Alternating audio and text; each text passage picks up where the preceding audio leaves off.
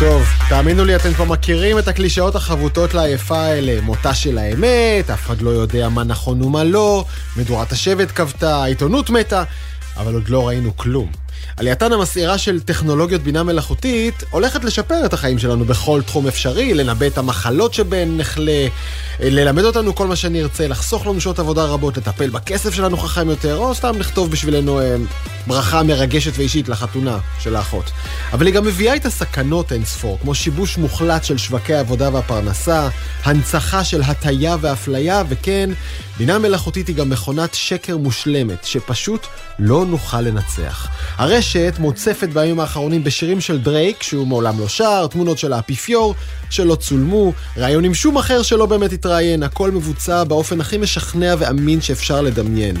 סרטוני דיפ פייק והקלטות קוליות מפוברקות כבר משמשות עבריינים כדי לסחוט כסף.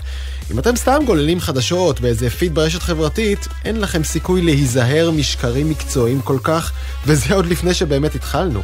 בחסות בינה מלאכותית שכבר יודעת להתאים את השקר הנכון לאדם הנכון, אנחנו, בטח הילדים שלנו, לא ידעו לזהות אמת ושקר, פשוט לא יהיה להם מושג איפה הם חיים.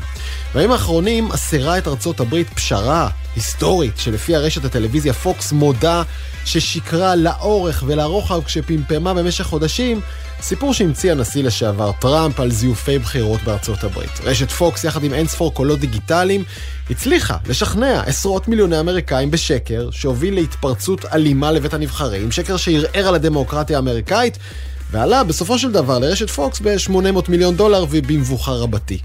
זה שיעור קריטי ויחיד במינו. כשגורמים רבי עוצמה רוצים להפיץ שקר ולשכנע את הציבור, הטכנולוגיה משרתת אותם נהדר. כרגע אלה רק החוק ובתי המשפט, שיכולים להגן על הדמוקרטיה, צריכים להצטרף אליהם גם רגולציה, חינוך וגם כלים טכנולוגיים מהצד הנכון, שיעזרו לנו לזהות במהירות ויעילות את גל השקרים המתוחכם שמציף גם אותנו כאן בישראל בכל רגע. אחרת, תאמינו לי, אל תאמינו לאף אחד. העתיד עכשיו, מיד נדבר גם על המאמצים האיראנים לתקוף את דעת הקהל שלנו הישראלים. על מה שמציעות לנו קופות החולים בעזרת בינה מלאכותית כבר היום, ועל התגשמות החששות, ההייטק הישראלי כבר במשבר עמוק. העתיד עכשיו, אני דרור גלוברמן, מתחילים. איראן תוקפת את ישראל יותר ויותר. לפי דוח של מייקרוסופט, היא מנסה להשפיע על דעת הקהל, כלומר עלינו, הישראלים, בעזרת מתקפות סייבר. מה זה בדיוק אומר איציק צלף, מנהל האבטחה הלאומית במייקרוסופט ישראל? שלום דרור. זה אומר ש... מה, פר... מה זה אומר מתקפת סייבר שנועדה להשפיע על התודעה שלנו? נכון, אז בעצם אנחנו פרסמנו דוח שחושף לראשונה שינוי מגמה במטרות אה, מתקפות הסייבר אה, מאיראן. זאת אומרת, אם עד היום מטרות מתקפות הייתה, היו בדרך כלל לגרום לנזק ופגיעה בתפקוד הגופים הנתקפים, התבוססות אה, מודיעינית, חשיפת מידע או אפילו מתקפות כופרה להשגות מטרות כלכליות.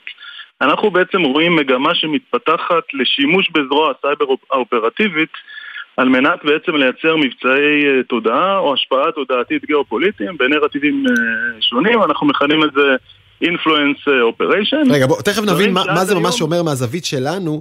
אה, אתם פרסמתם שהאיראנים מעלים את המתקפות שלהם והיעד המרכזי, יותר מכל מדינה אחרת, זה מדינת ישראל. נכון. אז אם, אם עד היום באמת אה, היינו רואים אה, אירועים כאלה בעיקר בסביב עולם המדיה, פייק ניוז, אה, פרופילים ופוסטים מזויפים נכון. ברשתות החברתיות. כבר דיברנו על רשתות השפעה האיראנים... שהאיראנים מפעילים נכון. בפייסבוק ובטוויטר, מתחזים לישראלים, מפיצים שקרים, או סתם נכון. מחממים את האווירה.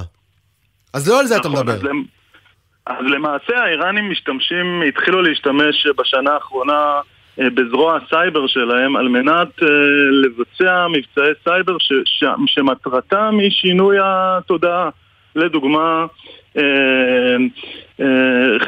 לדוגמה חיזוק ההתנגדות הפלסטינית על ידי מתקפות שמשולבות במסרים פוליטיים כמו קישור ישראל לאפרטהייד ולפעילות צבאית ברצועת עזה. Mm-hmm. אה, פעולות לדוגמה ש... שבאות לזרוע בהלה או פחד אה, באוכלוסייה. ראינו אה, לפני כמה חודשים בעצם חדירה איראנית לדוגמה למצלמות בירושלים. שבאו בעצם לתת תחושה של אי ביטחון במרחב הציבורי. רגע, רגע, בוא נעצור שנייה לדוגמה הזאת. זוהי, mm-hmm. זוהי דוגמה למתקפת סייבר שנועדה להשפיע על התודעה נכון. שלנו הישראלים? נכון, לעורר היא תחושה של בעיניך? אי-ביטחון במרחב הציבורי, כן. זה בעצם מתקפה שהצליחה, אנחנו עסקנו בתקשורת במשך. ימים שלמים, נכון. באיך ייתכן. שהאקרים פרצו, למי הם פרצו, של מי המצלמות, מי הסתיר, מי לא, הבטח וכל זה. נכון מאוד, כן. היו עוד מספר, אה, מספר דוגמאות, לדוגמה בתקופת הבלק פריידיי, היו אה, מספר מתקפות על אתרים מסחריים וגם פורסם סרטון וידאו שגם הוא פורסם בטלוויזיה לפריצה של אה, חברת שילוח ושינוי של אה, כתובות של חבילות, עוד פעם כדי לערער את הביטחון שלנו כאזרחים בכלל ברכישות באינטרנט. אז אלה דוגמאות של כדי לבצע בעצם את הפעולות האלה צריך באמת שימוש בזרוע סייבר ולא בערוצים הסטנדרטיים שאנחנו מכירים מרשתות חברתיות. אבל אני חייב רגע להבין, מה, מה, את, ה, את הדוגמה של המצלמות בירושלים, אנחנו מבינים זה אכן אה, נתן איזו תחושת ערעור אה, מסוימת לכל ישראלי שצפה בזה, אבל התקפה על אתרי סחר, אתה יודע, אני לא, לא, אני לא הולך לישון מוטרד בגלל זה, אני חושב. אז, אז זה היה שילוב של אתרי סחר, ועוד פעם היה צילום מחברת שילוח שבעצם אה, מבצעת את כל המשלוחים, הרי בסוף כולנו מזמינים אה, מחו"ל והחבילות שלנו מגיעות אה, מחו"ל, אז לכן היה פה גם ניסיון לערער בעצם את ערוצי ה...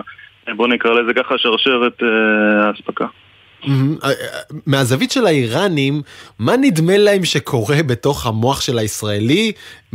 איזו השפעה הם מקווים להשיג בעזרת המתקפות הללו? אז, אז יש מספר נר, נרטיבים שהם uh, באמת רוצים לחזק. אז אחד באמת חיזוק של, uh, ש, של מסרים ובעצם ערעור מוסדות השלטון, מבוכה uh, ב- בקרב האזרחים uh, מול ארגונים מרכזיים או תשתיות.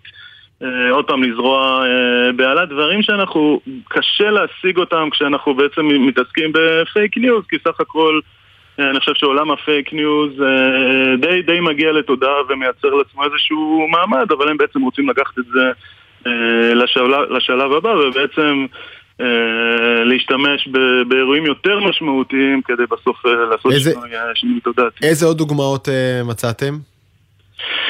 אז, אה, או כמה בכלל? אז, אז לדוגמה יש אה, דוגמה לייצר אה, מבוכה במוסדות שלטון, ארגונים מרכזיים או תשתיות. בתחילת אפריל 2023 אה, זיהינו קבוצה שקשורה לעניין ש... לאיראן שכנראה אה, עמדה מאחורי מתקפת סייבר שהשביתה מספר בקרי מים, אה, חוות אה, אה, מים, הם בעצם החליפו את התמונה בבקרי, בבקרי המים עם מסר Down Israel, תמונה שהייתה בעצם זהה לשימוש במתקפת סייבר איראנית כנגד דואר ישראל בינואר 2022, mm-hmm. אה, מספר ימים לאחר ששידורי הטלוויזיה האיראנית הופרעו עם הודעה דאון חמינאי. אז זה למשל דוגמה... אה, זה הולכים. מכות, אחד אתה, אחד אני. נכון. כן, ושים לב שזה עוד פעם אה, מגיע לתשתיות לאומיות וזה מעורר הדים בישראל עד כמה באמת מדינת ישראל והתשתיות שלה מאובטחות. אה, מאובטחות, תגיד, משהו אה, שמאוד... אגב, הדואר הותקף גם לפני חודש, יש לך מושג אם זה היה קשור גם לאיראנים? לא, אין לי פרטים על אוקיי. אה, היה גם סיפור עם צופרים, נכון? שהופעלו. נכון, אז, אז, אז דיברנו על זה.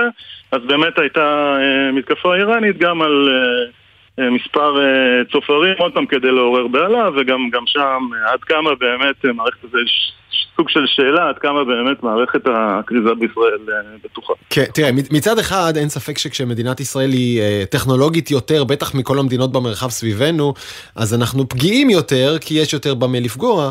אה, מצד שני, להגיד לך שהמתקפות האלה, אתה יודע, גרמו לפאניקה ציבורית ובריחה רבתי ממדינת ישראל, בא לי להגיד לך שהמשיכו האיראנים להתאמץ בכיוון הזה, חפיף. או לא, או לא. אז, אז, אז, אז זה תלוי באמת, אה, תלוי מה סוג הפעולה, אנחנו יותר ויותר רואים גם שהם בעצם משתמשים בדיסטרקטיב אטאק, זאת אומרת ממש אה, מתקפות שמשביתות אה, ארגונים ומוסדות מרכזיים. כדי ליצוק אפקט, אפקט אה, תודע, תודעתי ולא מתקפות ש, של nice to have, ואז מתקפות כאלה באמת דורשות אה, יותר השקעה אה, לשיקום, ובאמת אה, המשמעויות שלהם קצת יותר, אה, יותר מורכבות. והיו כאלה? כי אה, אפשר אה, להניח שבעולם הסייבר, את המתקפות היותר מצליחות והיותר דרמטיות, אולי אנחנו בכלל לא יודעים עליהן. אז, אז היו כאלה, בדוח אנחנו לא ציינו בדיוק את האזורים כי אסור לך לגלות?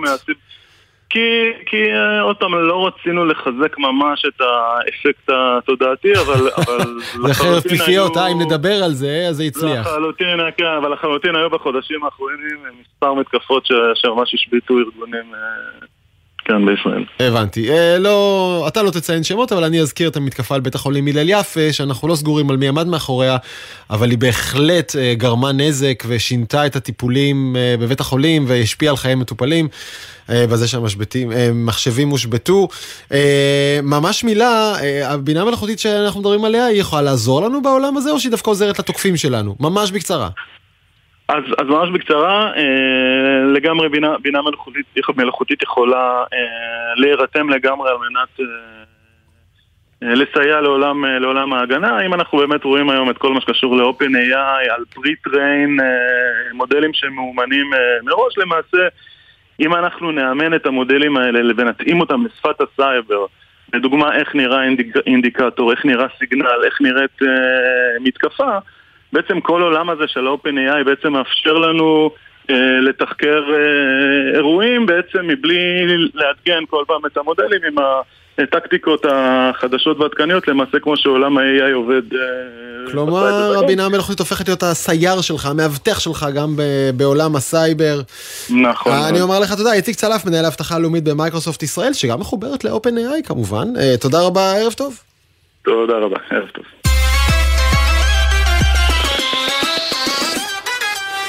העתיד עכשיו, הנה דבר שלא ידעתם, שחשוב לכם. כשיזם מתחיל סטארט-אפ, הוא יכול להקים אותו כחברה ישראלית, ואז בעם, ואז כשימכור אותו אקזיט במיליוני או מיליארדי דולרים, כל מדינת ישראל נהנית מבוכטה של מיסים. או שאותו יזם יכול להקים את החברה כחברה אמריקאית, ואז, המ... ואז המס מהאקזיט הולך לממשלת ארה"ב. עד סוף השנה שעברה, 80% מהיזמים פתחו חברות ישראליות. מינואר האחרון התמונה התהפכה. רוב היזמים הישראלים, אולי עד כדי 80% מהם, פותחים את החברות דווקא לא בישראל. כלומר, כבר איבדנו מיליונים במס עתידי שהולכים אה, לחינוך, לבריאות, לצה"ל. וזה רק חלק מהמשבר האדיר שכבר פוקד את ההייטק הישראלי לפי דוח של רשות החדשנות של ממשלת ישראל. אנחנו חוזרים לפאנל של החכמים והוותיקים שלנו, דוקטור שוקי גלייטמן, לשעבר המדען הראשי ויו"ר אה, קבוצת השקעות GIBF, ערב טוב. ערב טוב. וצבי מרום, ממקימי BATM, לשעבר יושב ראש איגוד ההייטק וחתן פרס התעשייה לשנת 2021, ערב טוב גם לך צבי. לפני שנתחיל לדבר על הסיבות ובטח על מה שצריך לעשות, האם אנחנו מסכימים על העובדות? האם ההייטק שוקי באמת בכאלה צרות עמוקות? אני חושב שאנחנו בצרה צרורה, לא בצרה עמוקה אלא מעבר לזה. אה, ונעזוב לרגע את הוויכוח אם זה משבר עולמי או שהמשבר הוא תוספת שלנו, למרות שכאנקדוטה, ומהשעה האחרונה קיבלתי, אה, דיברתי עם חבר שמנסה להנפיק חברה בנסדק הוא לא מצליח למצוא מבטח משנה לדירקטורים. כי בעצם אמרו לו, החברה בישראל רשומה בישראל, הסיכון גבוה מדי. שזה נשמע כלום, זה לא כלום. עכשיו בואו נחזור רגע אבל לסיבות הגדולות. כלכלת ישראל ממש ממש ממש תלויה בהצלחה של ההייטק. ההייטק שלנו זה סיפור הצלחה מדהים, וכלכלת ישראל רכבה עליו, וזה בסדר. כולנו נהנינו מהעניין. ומה שקורה היום, שאני מסתכל קדימה, נראה לי שאנחנו בקו שבר עמוק. עכשיו, קו שבר בהייטק, תכפיל את זה לקו שבר שהולך להיות כלכלת ישראל. ואני רוצה להסביר רגע. אה, ההייטק שלנו נשען על, על שלושה אדנים. האדן הראשון זה האדן של הידע, שהיה לנו מזל ועשינו נהדר, כי הייתה, היו לנו מערכות מצוינות שפיתחו את הידע. אני מדבר על האקדמיה בארץ, שהייתה mm-hmm. מצוינת עם 12 זוכי פרס נובל, כן. ואני מדבר על המערכת הביטחונית הצבאית, שהשקיע ביתר, ממש ביתר, בלי שום השוואה לכל מערכת ביטחונית אחרת, בתשתית מחקרית, כן. והתמזל מזלנו שמה שעניין את הצבא היה רלוונטי לשוק האזרחי. תוכנה, תקשורת, דיברת עכשיו על AI, AI התחיל בצבא בפענוח סטטוס, mm-hmm. ונמשיך הלאה, כך שבעצם היה לנו בסיס ידע יוצא מן הכלל, תחרותי ברמה יוצאת מן הכלל. כן. שתי המערכות האלה גם הכשירו את הנדבך השני, שזה כוח אדם מיומן. יש לנו פה כוח אדם נפלא, מלכתחילה, לא בזכות בתי הספר היסודיים, אלא בעצם בזכות כל מערכת ההכשרה האקדמית והצבאית. אז אתה אומר שהוא כאקדמיה, צבא ו... אז אקדמיה, צבא וכוח אדם שהוכשר על ידם, ומימון. עכשיו אני מזכיר לך, אנחנו התחלנו לממן את ההייטק באופן מסיבי במערכת הממשלתית בכמה יוזמות ממשלתיות בצורה שהייתה חריגה בעולם. לשכת המדען בשנות ה-90 תקציבה היה הכי גדול בעולם. דהיינו, גררנו לכך, גרמנו לכך שיש עודף משאבים. מה שקרה, בהדרגה המדינה נשלפה מזה. היום מדינת ישראל היא האחרונה במדינות העולם המערבי בשיעור התמיכה בהייטק. אנחנו כמעט ולא תומכים. מסתכל על תקציב, לשכה, תקציב הרשות לחדשנות, משהו כמו מיליארד פסיק שניים שקל, שזה מגוחך, זה פחות מה שהיה לפני 25 שנה. כן. עכשיו, מה שקרה עד עכשיו, שהמימון הזה בעצם כוסה על ידי שחקנים רב-לאומיים. חברות רב-לאומיות. רגע, אז אני, אני, רוצה, אני רוצה ברשותך, אה, אה, שוקי, לפנות אה, גם לצבי. אתה אומר אקדמיה וצבא ומימון. האם יש סכנה להמשכיות שלהם? צבי מרום, אתה שומע את הדברים של שוקי? מה אתה מרגיש? אנחנו בכזה משבר? קודם כל, חבל לי ששוקי לא נמצא עכשיו בישראל, שנוכל להיעזר ביכולות ובסיור המוחות שאנחנו עושים עכשיו. אבל אה, צריך להבין שאכן ההייטק במשבר, הסיבות הן אה, סיבות שניתן לא תלוינו, למשל המימון, ובאיזה בעיה או, רגע, רגע, צבי, לצערי הקו איתך ממש ממש משובש, אנחנו רגע ננסה להקים איתך קשר מחדש ונחזור לשוקי שאומנם רחוק אבל נשמע היטב. שוקי, אתה באת להביע חשש בעצם מהעתיד של האקדמיה והצבא? תראה, לא, תראה מה שקורה. קורים כמה דברים. קודם כל, האקדמיה מאוימת. אם אני שומע את שר החינוך המכובד, שמטרתו זה לקצץ את תקציבי המחקר באקדמיה. גם היום, עוד לפני שר החינוך הנוכחי, תקציב המחקר שמדינת ישראל מקצה לאקדמיה, גם פה אנחנו מצטיינים, אנחנו האחרונים במדינות המערב, ב-OECD. הכי פחות מימון. למזלנו, אנשי אקדמיה מספיק מיומנים, מצליחים להשיג הרבה מימוני חוץ. קהילה אירופאית, תוכנית הורייזן ואחרים. זה הולך להיגמר. אז פעם אחת המימון לאקדמיה נגמר. פעם שנייה, העולם של הטכנולוגיה והצרכים זזים כך שהטכנולוגיה שמפותחת במערכת הביטחון לא רלוונטית לכך. אנחנו מדברים היום על אנרגיה, אנחנו מדברים על קיימות, מדברים על מזון, מדברים על רפואה, אוסף שלם של תחומים שהמחקר הביטחוני לא מכסה, ובצדק הוא לא מכסה, זה לא מעניינו לכסה. זאת אומרת שהתשתית האקד... המחקרית שלנו, הידע, בממש במצב מאוים. כשאתה מוסיף על זה בעיית מימון חריפה, ולהזכיר לך, תעשיית ההייטק היא תעשייה שעובדת את רוב חייה בתזרים שלילי, עד שמגיע האקזיט שמכניס מיליונים למדינה. Mm-hmm. צריך לממן את השלב הזה. ומה שקרה, שהמימון הזה גם הוא נעלם. כי החברות הרב-לאומיות נשלפות מכאן. נשלפות בגלל המצב, והן תשלפנה יותר, כי הבסיס המדעי-טכנולוגי פחות מעניין. כלומר, תראה, מה, מה שאתה אומר, שוקי, זה... זה הערה מושלמת. זה, זה, עזבו את המצב הנקודתי עכשיו באביב אה, 2023, שיכול להיות עגום יותר או פחות. כל התשתית שהביאה אותנו לפריחת ההייטק מתערערת באופן עמוק, מימון לאקדמיה, מימון לתעשייה, מימון חוץ, כולם בנסיגה דרמטית. ייתכן שכל הפלא הזה שהיה איתנו עכשיו אה, כשלושה עשורים, אה, מה, פשוט יתפוגג ואנחנו נחזור להיות מדינה של האייטיז?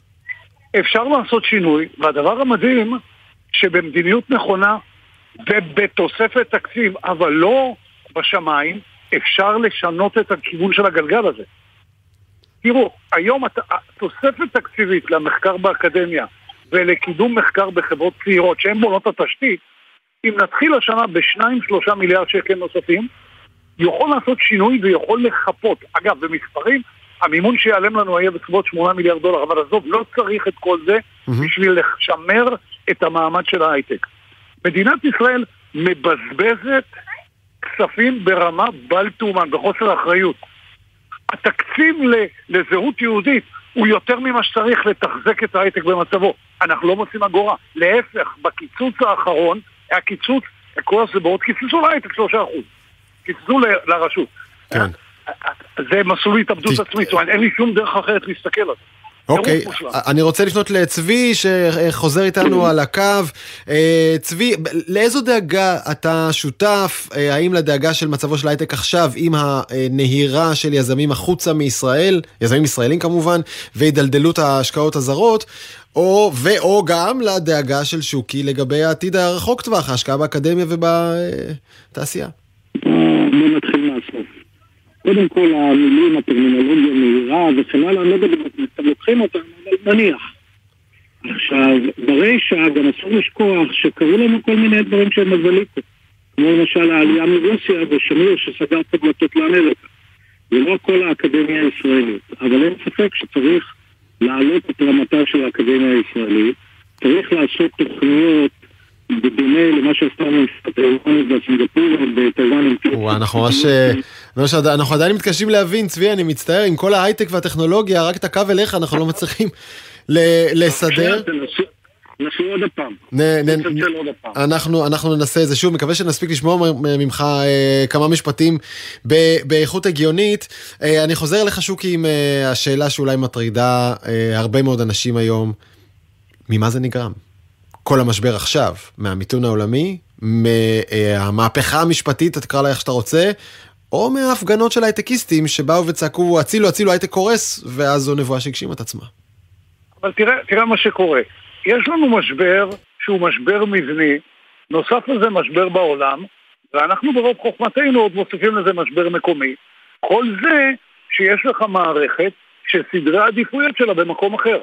הרי זה, אתה מסתכל על העתיד של מדינת ישראל, כלכלה, חברה, מסתכל, אתה אומר, ברור שאנחנו צריכים לתחזק את ההייטק בצורה, בצורה סבירה. אין לזה, הם בכלל אינם שם. אין אף אחד שמדבר שם. וכל הסיטואציה הזאת אני מסתכל על זה די מבחוץ, כי אני, אני לא צרכן של כספים מהמדינה היום, אני לא, אני לא משקיע, השקעתי פרטית, אבל אני כבר לא משקיע אישית במדינת ישראל, אני משקיע בחוץ, ואני מסתכל על זה ואני אומר, אנחנו מתאבדים. למה אגב? למה אתה לא משקיע במדינת ישראל? סליחה? למה, למה אתה לא משקיע במדינת ישראל? בחירה כלכלית?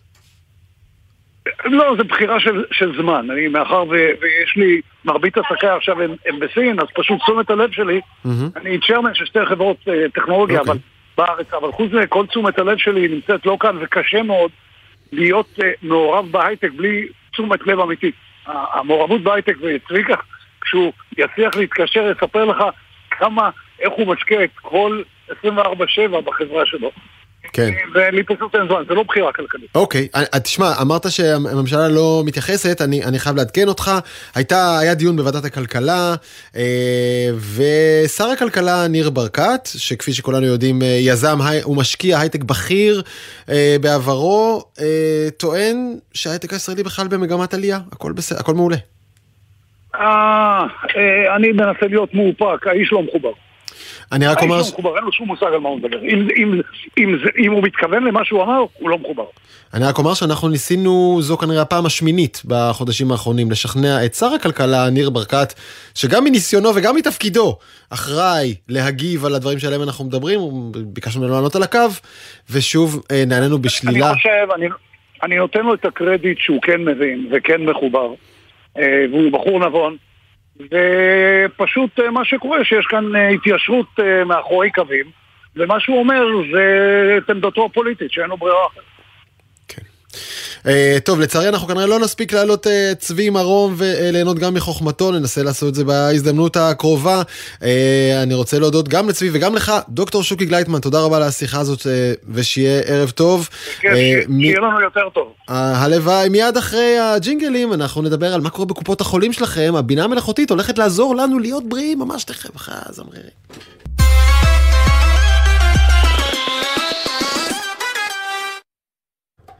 ערב טוב, דרור, מדברת רופאת המשפחה שלך, ורציתי לעדכן אותך שאני חוששת אה, שאני רואה עלייה קטנה בסיכון שלך לפתח שבץ בשנתיים הקרובות.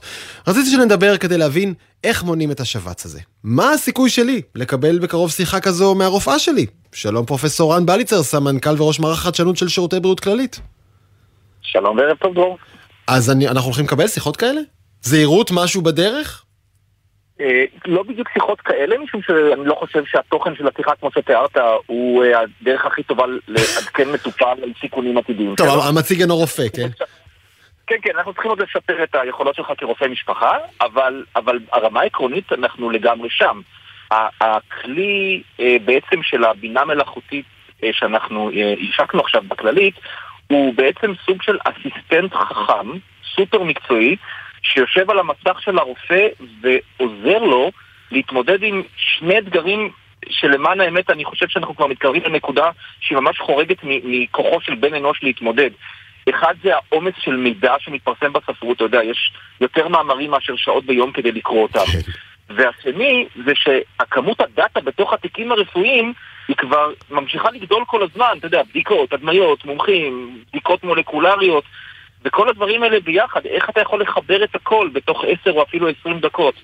אז, אז המערכת שפיתחנו בכללית, וזה, וזה באמת אה, תוצר של שנים של עבודה של אה, שלוש חטיבות, קהילה, דיגיטל ו, וחדשנות, אמ, היא, היא מאפשרת לעשות את הדבר הבא, היא מאפשרת להקדים רפואה למכה בעזרת AI מנבא. מה זה אומר?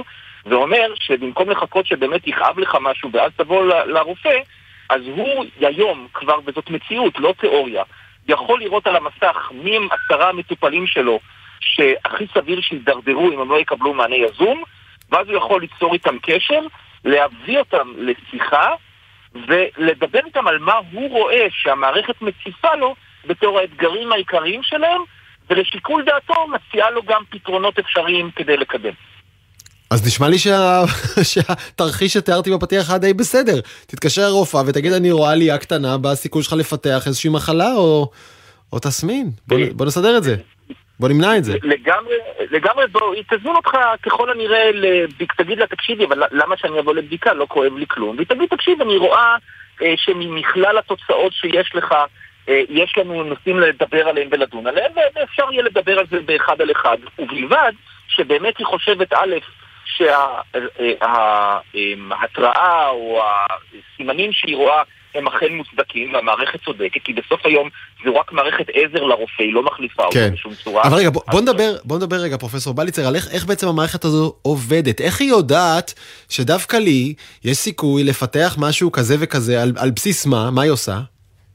אז בעצם מה שהיא עושה, זה היא לוקחת את כל הממצאים, התוצאות, הסימנים, תוצאות הבדיקה, בדיקות עבר, הבחנות שיש לך, דמוגרפיה, כל דבר ש, שנתון שיש עליך, מחברת את הכל ביחד בעזרת כלים שבעצם היום בעולם הבינה המלאכותית יש כלים של למידת מכונה שמאפשרים להסיק מסקנות מריבוי נתונים ולהוציא מהם אה, אה, מסקנה מנבאת שאומרת מה הסיכוי שיקרה א' או ב'. אז בעצם משהו שבן אנוש לא יכול לעשות למעשה בראש ולחבר את כל אלפים, לפעמים 70, 80 זה נקרא פיצ'רים, הם, הם, אלמנטים שונים ולחבר אותם יחד. ואז למשל יכולה המערכת להסתכל ולראות ש... אה, בוא ניקח דוגמה קונקרטית. נניח שהשאלה היא מה הסיכוי שאדם מבוגר יסבול משבר בצוואר ירך עקב אוסטאופורוזיס דלדול עצם. זו שאלה חשובה כי היא משפיעה על כל מיני החלטות וגם החלטות טיפוליות. אז למשל אחד הדברים שהמערכת יכולה להסתכל עליו וגילינו שהיא מסתכלת עליו זאת שאלה של האם יש סימנים לכך שיש דלדול עצם. סימנים ראשוניים קטנים על סמך הסיכון שלך והתרופות שלקחת וכולי, אבל הדבר השני שהמערכת עושה זה מסתכלת האם יש לך הפרעות בראייה.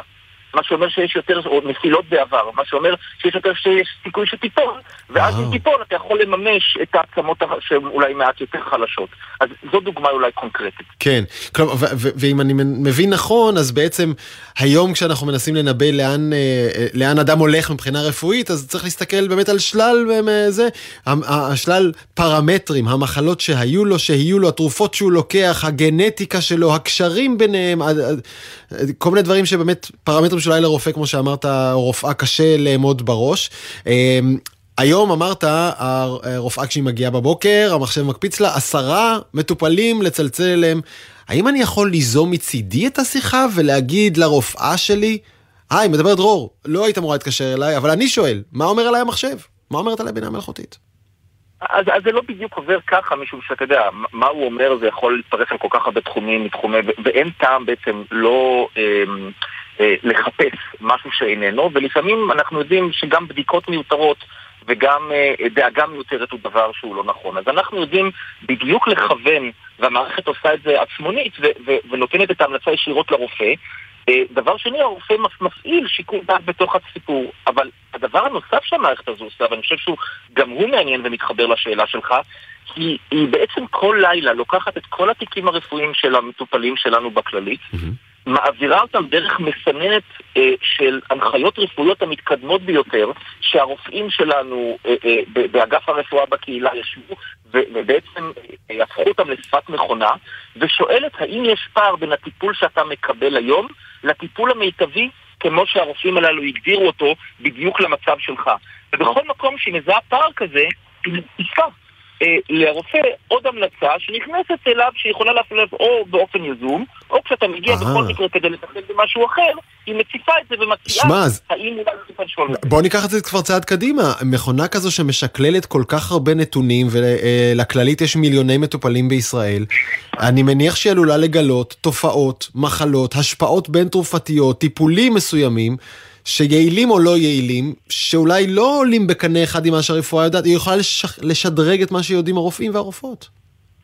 ואם תחשוב על מה שאנחנו עשינו בעצם בתקופת הקורונה ובהזדמנויות אחרות, עשינו בדיוק את זה. אנחנו ניסינו לעדכן את תמונת הרפואה ו- ולפרסם מאמרים בספרות המובילה שמוסיפים מידע על הקיים, כיוון שאז לא היה מידע בזמן אמת, ואנחנו, מתוך נתוני חיים אמיתיים, כמו שהם נקראים לפעמים, יכולנו להסיק מסקנות ולספר מה עובד ומה לא עובד ולמי.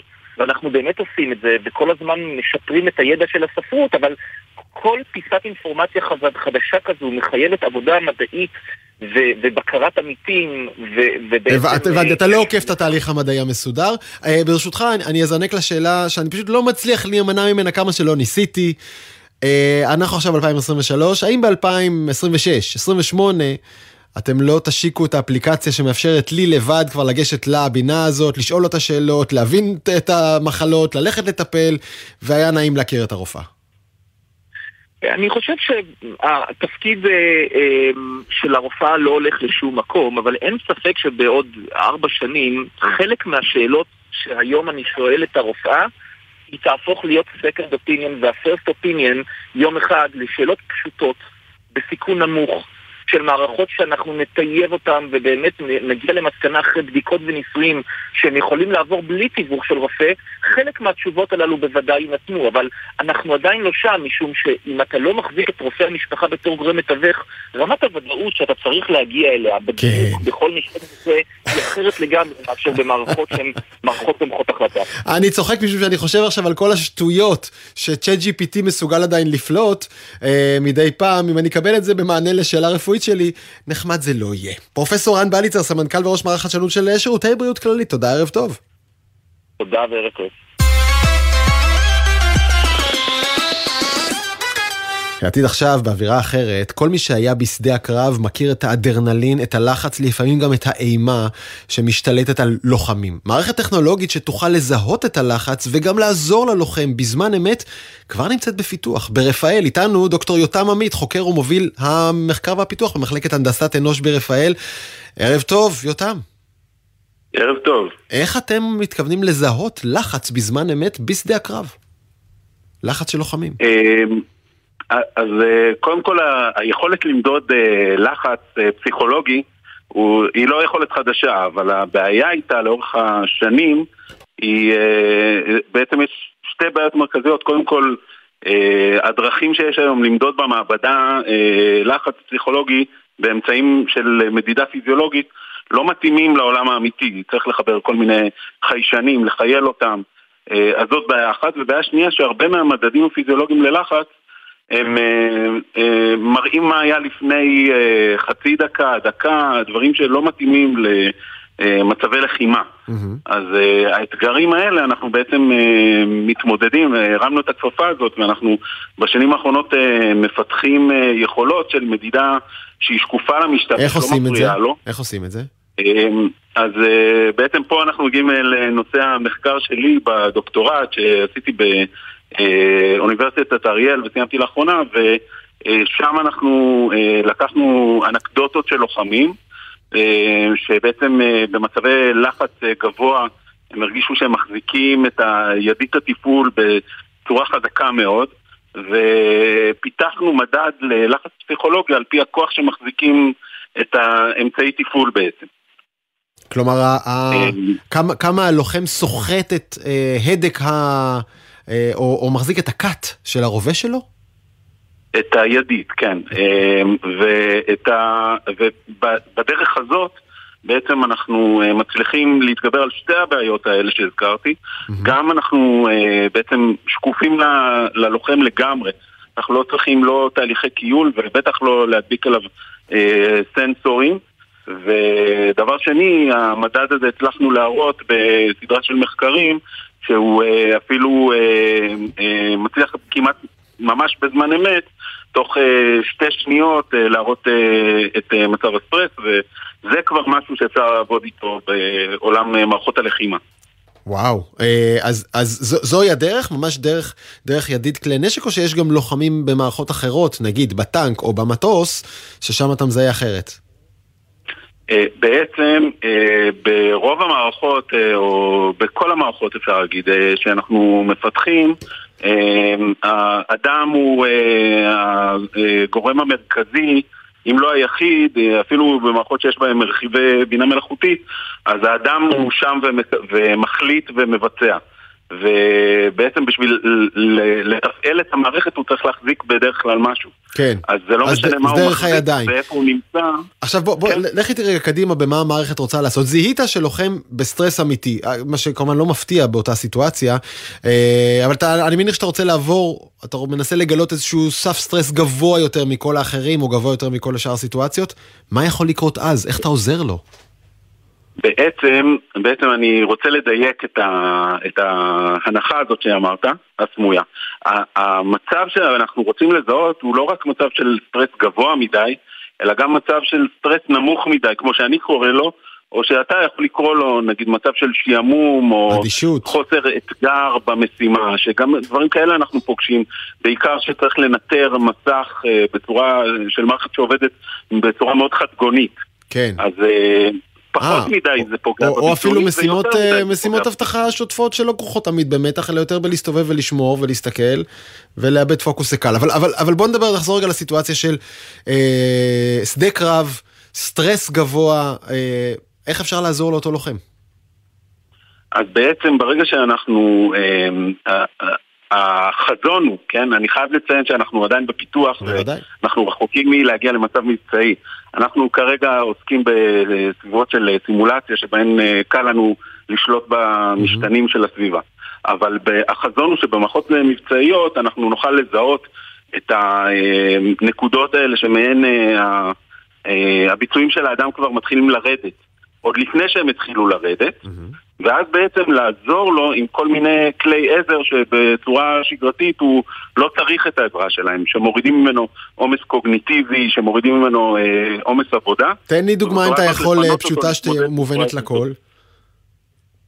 אה, סליחה? אם אתה יכול דוגמה פשוטה לעזרה כזאת שתהיה מובנת לכל המאזינות והמאזינים? אני אתן דווקא דוגמה מתחום הרכב האוטונומי. Uh, היום יש לנו uh, רכבים עם uh, רמות אוטונומיה של רמות הביניים, של כל מיני שמירת נתיב, שמירת מרחק נכון. אדפטיבית ודברים כאלה. ברגע שאנחנו יכולים לבטל או להכניס לפעולה כל מיני מערכות אוטונומיות קטנות כאלה, שמפחיתות את חלק מהמשימה שהנהג צריך לבצע, אז אנחנו יכולים לזהות מתי הוא בעומס גבוה מדי ולהעביר את השליטה המסוימת הקטנה אל המערכות עזר האלה. וברגע שאנחנו רואים שיש חזרה לתחום הרצוי של הסטרס, אז אנחנו יכולים להחזיר אליו את השליטה. ובצורה הזאת אה, בעצם לתת לו להתמקד בחלק המרכזי של המשימה. אבל זה לא שתיקח ממנה את השליטה ברובה שלי, או שכן? יש, יש נקודות, ש... יש נקודות שבהן אנחנו, אה, השליטה נשארת בלעדית ו... וכל דבר שהוא קשור להחלטות של חיים ומוות ואתיקה ומוסר בלחימה הם אה, יישארו בעתיד המאוד רחוק הנראה לעין אה, בצורה בלעדית כן. בידי האדם. אז פה אין ספק אפילו. ואולי אולי, אולי עוד מחשבה, דברים... אולי עוד דרך חשובה להסתכל על זה, זה, זה מה רואה המפקד בשטח, ואולי גם המפקד לא בשטח, שאולי יכול למדוד בזמן אמת את הסטרס של כל החיילים. נכון, בצורה הזאת בעצם, אה, בצורה כזאת בעצם אפשר לנטר את הכוח כולו ולראות מי בעצם אה, נמצא בתפקוד נמוך יותר בגלל שהוא בסטרס ואז בעצם להעביר משימות מכוח אחד לכוח שני אה, או לזהות שכוח מסוים צריך עזרה ולהפנות אליו את העזרה הזאת. כן, וכל זה כמובן עדיין פיתוח עתידי שאתם בתחילתו. דוקטור יותם, עמית חוקר ומוביל ברפאל, תודה רבה על השיחה הזאת, ערב טוב. תודה לך.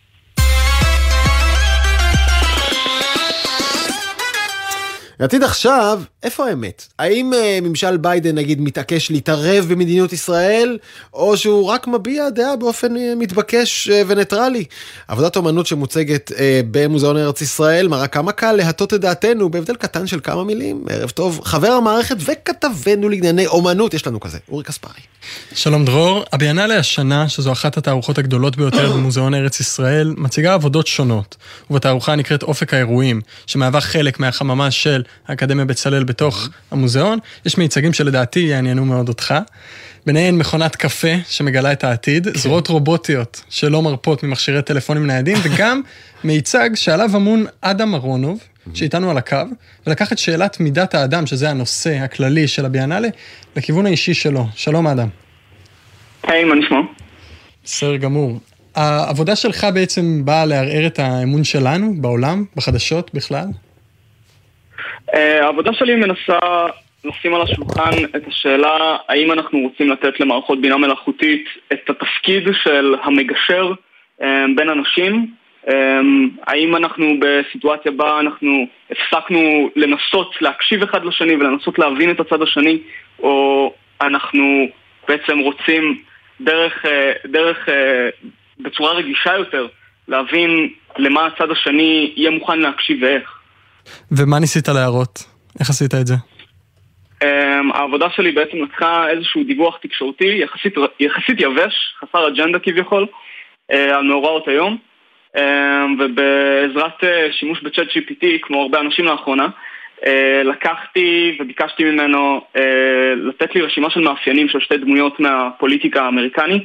אה, חשבתי שנקודות קונטרסט טובה יהיו אה, דונלד טראמפ אל מול ג'ו ביידן. אמ, ואחרי שקיבלתי את המאפיינים של שניהם וגם הקצנתי אותם אה, כל אחד לקיצון של הימין והשמאל שלו, אה, ניסחתי מחדש את אותה כתבה וזה בעצם מה שמוצג בתערוכת אופק האירועים. כלומר יש לך אה, את אותה, אותה כתבה, אותן עובדות שפשוט מנוסחות אחרת לגמרי? אחד לניסוח אחד לתומכי טראמפ וניסוח אחר לתומכי ביידן? בעצם זה ניסיון אה, לשמור על אותו מסר ורק בעזרת בחירת מילים להראות איך אפשר להציג את המציאות באופן שונה. אה, ולשאול, אז מה בעצם האמת, אה, ומה יהיה לי יותר קל לבלוע. שמע, לא, לא נעים לי להגיד, אורי, אבל יש מצב שאדם אה, הצליח בתערוכה אחת לסכם בערך את הדרמה שעוברת על כל התקשורת ואולי גם הפוליטיקה בישראל ובעולם. לגמרי, בעיקר עכשיו אחרי כל הסיפור שהיה עם פוקס ניוז. נכון. אה, אתה מרגיש, אדם, שזה ה... זה, זה המטרה והצלחת אה, להראות את זה? אמ, אני חושב שזה העלה שאלה ממש טובה אה, על האם אנחנו רוצים לתת למערכות האלה את השליטה בסיטואציה הזו אה, אבל אני חושב שגם זה יכול לשמש ככלי מגשר זאת אומרת, אם אני אבחר איזושהי דמות שאני רוצה לשמוע בשביל להבין וללמוד דרכה את הראיית עולם שלה אה, ולרתום בעצם את אותה הטיה שיש למערכות אה, בינה מלאכותית, אה, אולי אני אצליח אפילו לעבוד על, על, על, על הצורת ניסוח שלי כלפי אותן אוכלוסיות. אבל רגע, אני, אני לא מבין, זה גבוה לי. אתה בעצם מנסה להמחיש את איך שאנחנו הלכנו לאיבוד וכל אחד רק צורך את הטקסט או את התקשורת מהבייס שלו, שתאמת את מה שהוא גם ככה חושב, או שאתה רוצה להגיד לנו בואו, תתקרבו, אנחנו יכולים לחיות סביב אותה מדורת עובדות. אה, אני חושב שבמהות כנראה שאנחנו נסכים על אותם ערכים, וכן, יש איזשהו ניסיון פה להראות שיש אנשים שיבחרו במודע אה, לדבר, נגיד, קראת לזה base, אז, אז כאילו לאותו base שעומד מאחורי הבן אדם, ולא באמת אל הבן אדם הזה, ולא לחשוף אליו את אותם חששות ו, ורגשות לגיטימיים שיש לי, בשביל שינסה להבין אותי, אלא לדבר לאיזשהו משהו שמאחוריו שנותן לי איזשהו, איזשהו תועלת. אמ, וגם זה איזשהו ניסיון, גם מהצד השני, להעביר ביקורת על הצורת צריכה שלי של תוכן. זאת אומרת, להבין שאני צריך דרך ראייה ביקורתית לשאול את השאלות הנכונות, גם אם אני לא מסכים עם מי שעומד מולי. אמ, לשאול את השאלות הנכונות ו- ולהצליח לקחת משם משהו הלאה אה, שאולי ישפיע בעתיד על תפיסת העולם שלי. כלומר, אתה אומר, גם אתה בעצמך לא חף מאותו אה, הדהוד של אותם קולות. אה, ואני אשאל אותך ברמה אישית, זה, זה, זה שיחה יפה על אומנות, או שאתה בחיי יום יום באמת יישמת משהו מזה, ואתה מנסה לפתוח, לפתוח את עצמך לעוד קולות? אמ, אני חושב שאני מנסה לחיות את החיים שלי ככה שאני מקיף את עצמי בדעות שונות. אני לא חושב שאף אחד ירוויח משהו מלהקיף את עצמו בנגזרות של עצמו, אמ, וזה skill שצריך לפתח. אמ, בסופו של דבר אנחנו כאילו גרים באותה מדינה, רוצים את אותם דברים בגדול, חוששים מאותם דברים. אמ, והכל תלוי, לפעמים הכל תלוי בצורה שבה אתה בוחר לדבר. ואם זה לא יקרה, אז uh, לאיזה כיוון אתה חושב שאנחנו נתקדם? Um, אפשר כאילו לדבר על איזושהי דיסטופיה שבה המערכת הזו ש, שאני מציג uh, יכולה להפוך לאיזשהו התקן uh, שיושב לך כאוזנייה לידך ומתפקד כאיזושהי עטיפת פצפצים למציאות ועוזר לך רק לבלוע את, ה, את מה שקורה סביבך uh, ולהצליח להתמודד עם זה בלי, בלי ניסיון להתפתח. בעולם כזה, לדעתי, דיסטופי, ושאנחנו לא רוצים להגיע אליו, גם מתחילות לעלות שאלות על האם מה שאני צורך זאת באמת האמת, האם, האם השיח שאני מנהל עם הצד השני, כשאני לא שומע אותו באמת, אה, זה שיח, נקרא לזה אמיתי. וואו. אה, אני חייב להגיד לך, אדם, אתה דיכאת אותי עכשיו עד עפר. אה, בתחילת התוכנית דיברתי על זה שצריכה אולי לקום איזה מערכת טכנולוגית שתעזור לנו לברר את האמת מתוך כל הדיווחים המוטים, ואתה עכשיו מעלה את האפשרות שתהיה בכלל מערכת שתעזור, שתהפוך כל דיווח עובדתי למשהו שנעים לי לשמוע כי הוא פוגע, לה, פוגע לדעות שלי. ואני חושב שאם המערכת שאתה מציע תפותח, היא תנצח את זאת שלי. אנשים ירצו לשמוע מה שנעים להם, לא את העובדות. אני חושב שבמהלך כל התוכנית אה, שאלת שאלות מאוד נכונות אה, אה, לגבי האם צריך להחליף את הרופא והאם המערכת תבחר להפעיל מערכת נשק מסוימת או לא. אמ, וגם עכשיו החשש הזה הוא ממש לגיטימי אמ, ואני חושב שבאמת התפקיד של מעצבים ואמנים ואנשי רוח אה, לצד אותם מהנדסים ששואלים את השאלות של איך אה, מתמטית אפשר אה, לפתור איזושהי בעיה, אז באמת איך אפשר להפוך אותה להיות ממוקדת אדם ואיך במקום להחליף בני אדם אני משתמש בכלי הזה כדי לשפר אותנו. השאלה היא כמובן, מי מרוויח? מה המודל העסקי? אדם אהרונוב, חוקר בינה מלאכותית, אה, שמציג עכשיו תערוכה אה, בבצלאל בביאנלה, וכתבנו אורי קספרי. תודה רבה לשניכם, ערב טוב. תודה רבה. לפני סיום, אה, נחפזים אל רמי שני, כתבנו בדרום ומגיש הפודקאסט מה שקורה מחר. שלום רמי. ערב טוב, תור לך ולמאזינים. תגיד, אה, אתה גם אה, תרצה בוודאי כשתהיה מבוגר אור פנים חלק, נכון? אני חושב שוויתרתי על זה לפני איזה עשור, אני, אה, אתה יודע, נעזר בשירותי האיפור. של הטלוויזיה. הנה, יש לך זה, יש לך עוד סיכוי. תראה, את מעיין הנעורים עדיין לא גילו, אבל חברה בישראל בשם סופטווייז גילתה שיטה באמצעות אולטרסאונד איך להחליק את אור הפנים. בוא נשמע את uh, דוקטור שמעון אקהוז, הוא מייסד ומנכ"ל החברה והוא גם uh, ממציא הרבה מאוד דברים. בוא נשמע מה, מה הוא מספר, אחר כך נמשיך. אני מכוון את העומק שבו האולטרסאונד ייבלע על ידי בחירת התדר של האולטרסאונד.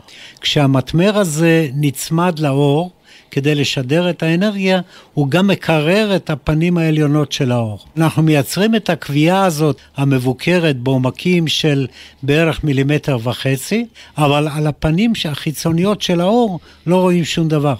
מה זאת אומרת, זו קביעה שהופכת את הפנים לחלקים יותר? לא, זה קביעה פנימית. זה מכשיר אולטרסאונד, הוא מייצר קביעה פנימית בתוך, ה... בתוך הרקמה של, ה... של האור.